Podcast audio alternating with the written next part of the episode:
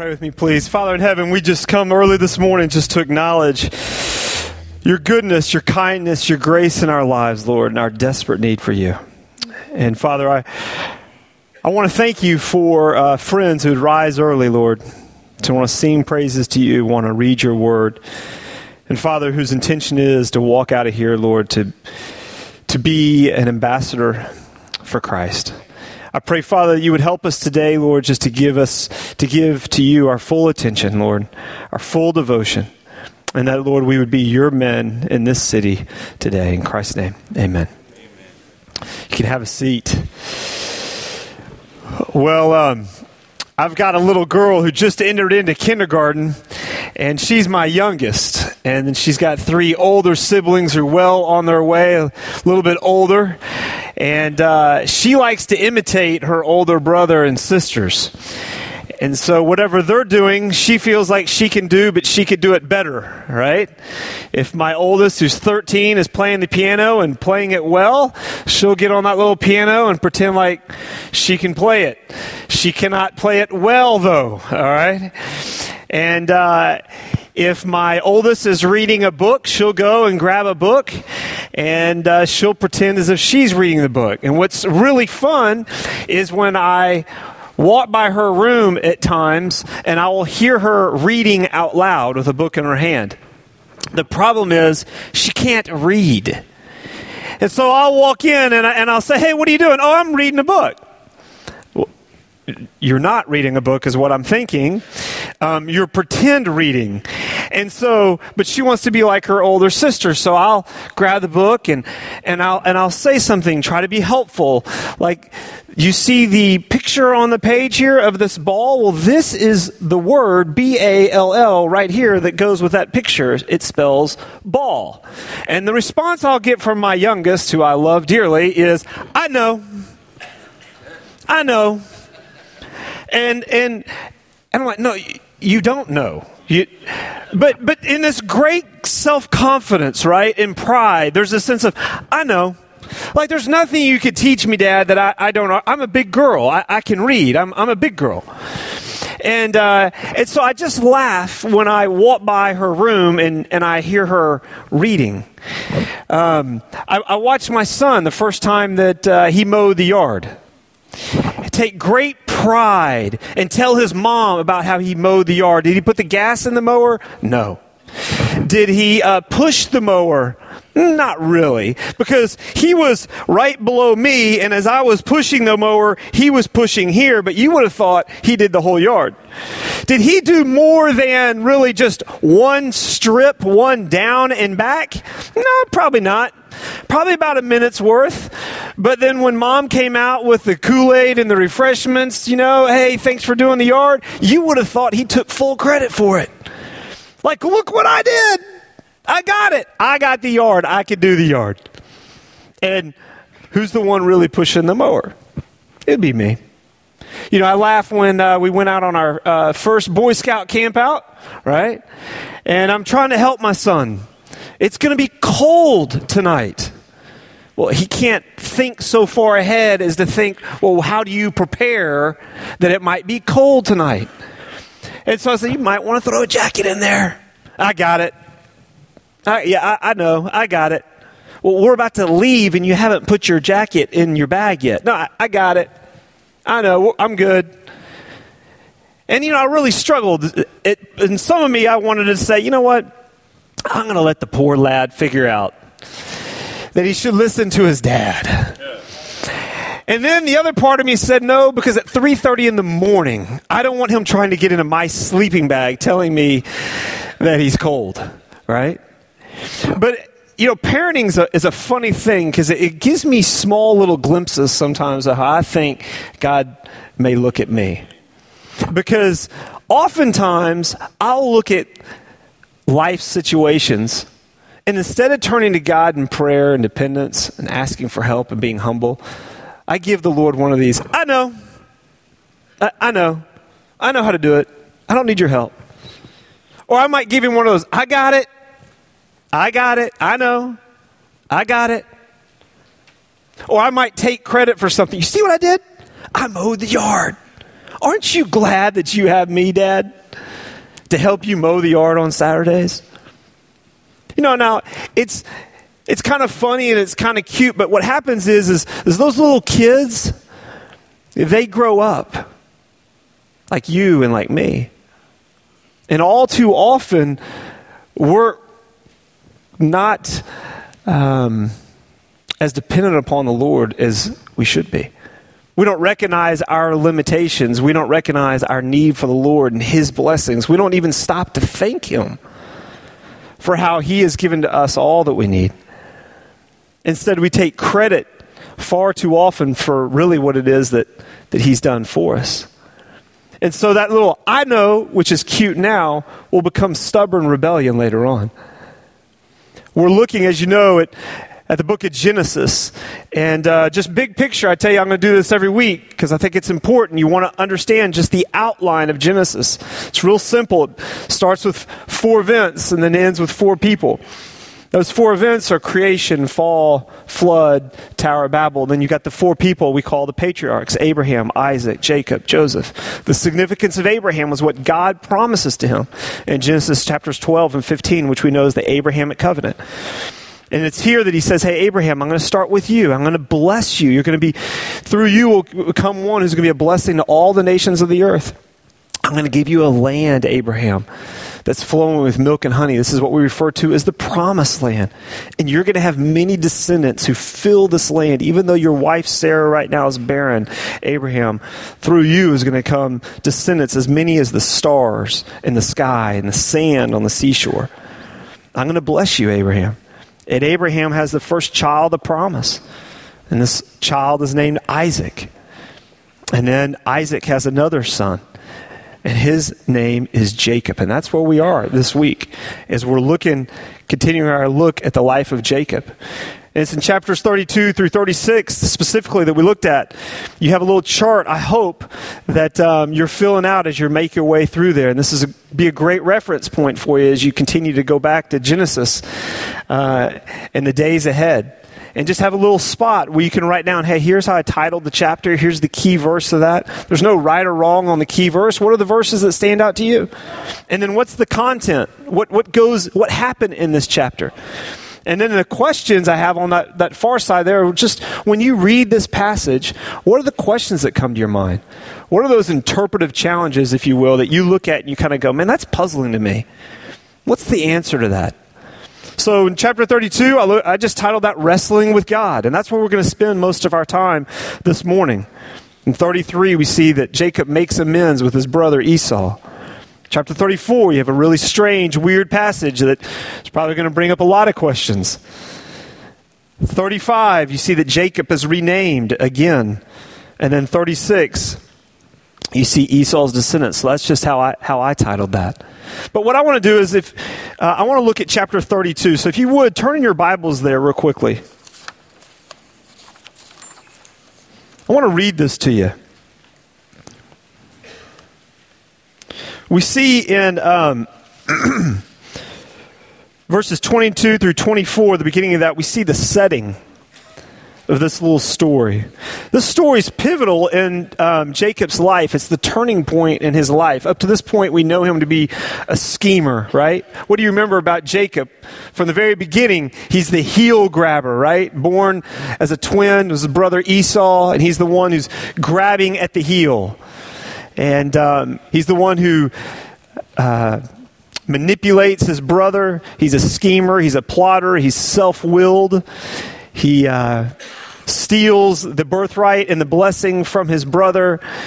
And, um, and we see here that, that Jacob's going to meet his match, right? We see that the setting is Jacob's alone outside of the promised land late one night. In verse 22, it says, The same night he arose and took his two wives, his two female servants, and his 11 children and crossed the ford of the Jabbok. He took them and sent them across the stream and everything else that he had, and Jacob was left alone.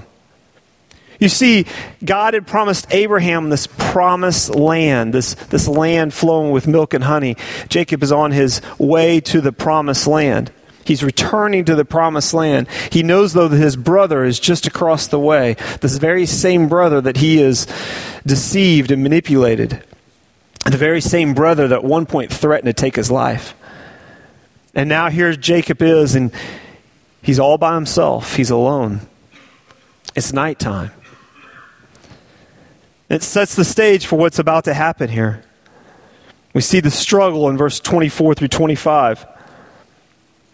And a man wrestled with him until the breaking of the day. When the man saw that he did not prevail against Jacob, he touched his hip socket, and Jacob's hip was put out of joint as he wrestled with him. We see the struggle that here he is, he's alone, and this mysterious man appears and touches Jacob's hip and dislocates his hip. Verse 26, we see the blessing. Then he said, Let me go, for the day is broken. But Jacob said, I will not let you go unless you bless me. And he said to him, What is your name? And he said, Jacob. Then he said, Your name shall no longer be called Jacob, but Israel, for you have striven, striven with God and with men and have prevailed. Then Jacob asked him, Please tell me your name. And he said, What is it that you ask my name? And there he blessed him. So Jacob called the name of the place Peniel, saying, For I've seen the face of God, and yet my life has been delivered. The sun rose upon him as he passed Peniel, limping because of his hip. Therefore, to this day, the people of Israel do not eat the sinew of the thigh that is on the hip socket, because he touched the socket of Jacob's hip on the sinew of the thigh. So that's a kind of a strange story, right? It, it, it um, begs a lot of questions, if you will. Here's just a, the way I broke it up. Like I said, you have the setting. The Jacob's alone outside the promised land, which I think is significant. Right before he enters into the promised land, someone appears to him. You see this struggle where he wrestles with this man who uh, dis- is able to dislocate his hip with just a touch. You see this the blessing and the change of Jacob's name from Jacob to Israel. And then you see the naming of this place where Jacob says, I've seen the face of God. So this raises a lot of questions. Just a few that I wrote down is how are we to read this story? Some people see it as an allegory. Some people argue it's a dream. Some people say it's a prayer. Some people say, no, this is an historical event. You know, it would not be um, unlike when the Lord appeared to Abraham as a man when God appeared to Abraham and told him in Genesis 18 that he was going to, uh, that his wife was going to have a son, and Sarah laughed. How did God deliver that message? Through a man. And so, as you read this and you wrestle with the meaning and the implications of this text, how do you read it? Is it an allegory? Is it a dream? Or is it a historical event? I'd argue for the latter. And who was this man who wrestled with Jacob? Hosea talks about it as, as the Lord, it was an angel. Jacob concludes, I've seen the very face of God. In what sense was the man unable to prevail against Jacob when he clearly had the supernatural strength to dislocate his hip? Don't you think that's strange? It said, um, it, it, talks about uh, when the man saw that he did not prevail against Jacob. What does that mean? He touched his hip socket, and Jacob's hip was put out of joint as he wrestled with him. Seems like he was able to prevail against him to me. I mean, all it took for him was just touching his hip socket, and boom, he dislocated his hip. So, what does that mean? Well, I think that Jacob held on to this man, recognized his desperate dependence upon him, and he never quit. He never stopped.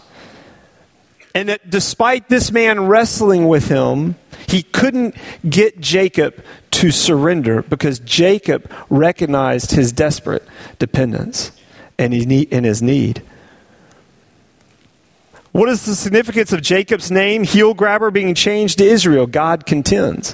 When you read this passage, you see all this, it raises these questions. What do we conclude about Jacob's assessment that he had seen the face of God? These are all great questions. But understand the point of the story. The point of the story is simply this Jacob could not enter into the promised land until he acknowledged the limitations of his self sufficiency and his desperate need for the Lord's blessing. Say that again. Jacob could not enter into the promised land until he acknowledged his limitations and his, of his self sufficiency and his desperate need for the Lord's blessings. You see, Jacob was a son of promise. And up until this point in his life, he relied upon his own manipulative ways, his strength, his power, his scheming. And God took him and said, Jacob, you need to understand something. I am not going to bless you in all your manipulative, scheming ways. As you've continued to rely upon your own strength, you've got to understand something. God brought Jacob to the end of himself. It was dark. He was alone. And he was about to meet one who was looking for revenge. And there's a lot of symbolism here that the heel grabber who was alone meets with this mysterious man who's able to just simply touch him and dislocate his hip. And Jacob, out of desperation, holds on. And the man says, Your name is no longer to be Jacob, but Israel.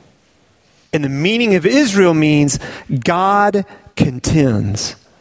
In other words, Jacob, when you go into the promised land and when your descendants enter into the promised land, they've got to realize what you need to know now is that you can't have a, I know, I've got it, self reliance, self sufficiency, but a humble dependence upon me this schemer, this manipulator, this man who relied upon his own strength and took credit for everything in his own life and who cheated others, finally met his match.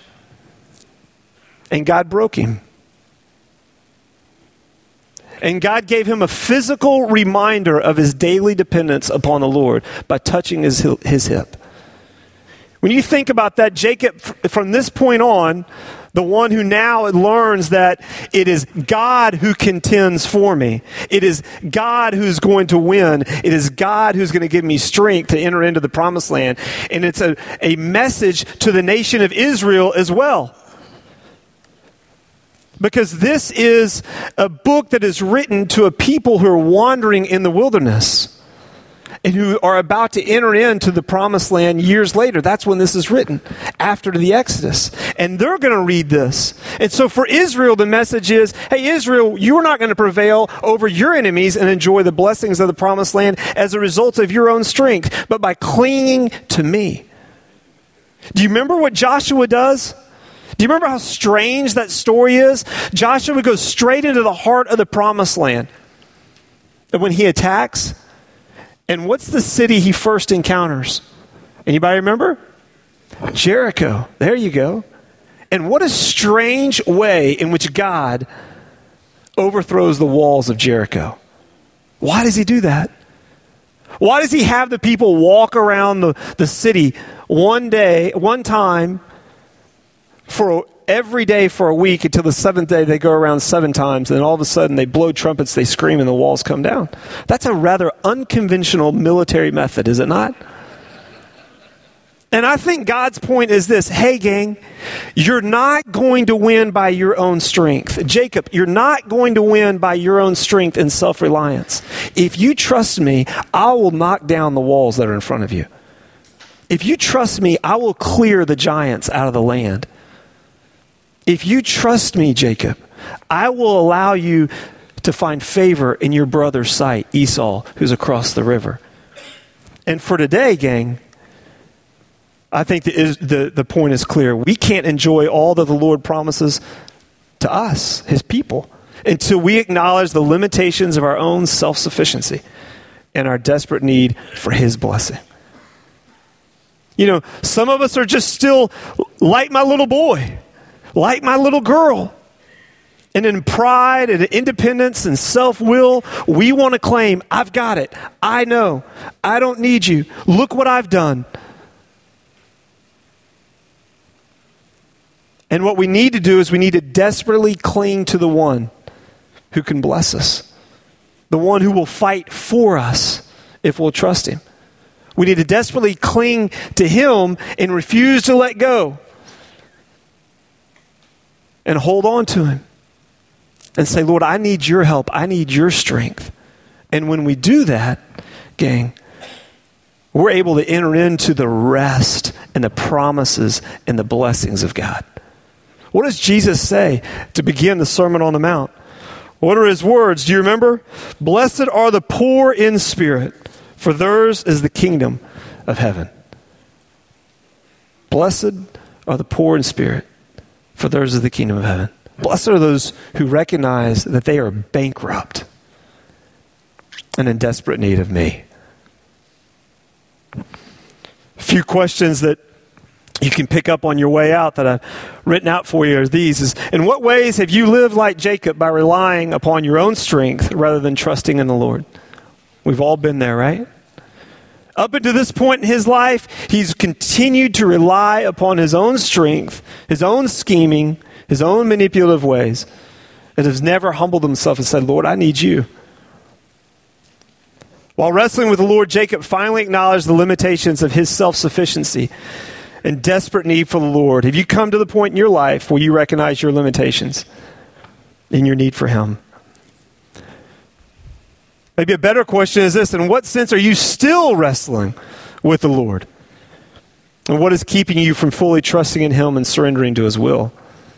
Because let's just, let's face it, gang. With every new challenge, right? We got to remind ourselves of the promises of God and that He's the source of blessing.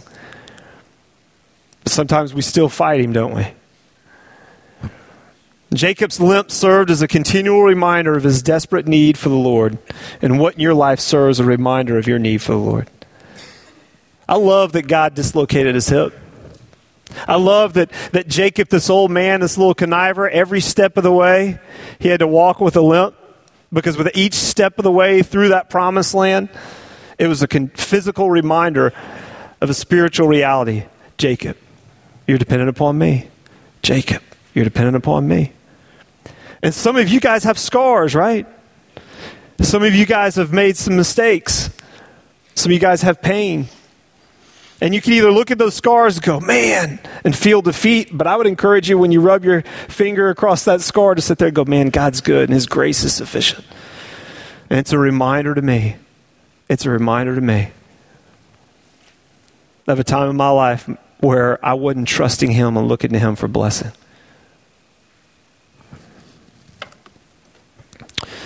So, gang, I'm going to let you go break into your groups. Um, I encourage you to take a look at this story. I encourage you to take a look through the next several chapters.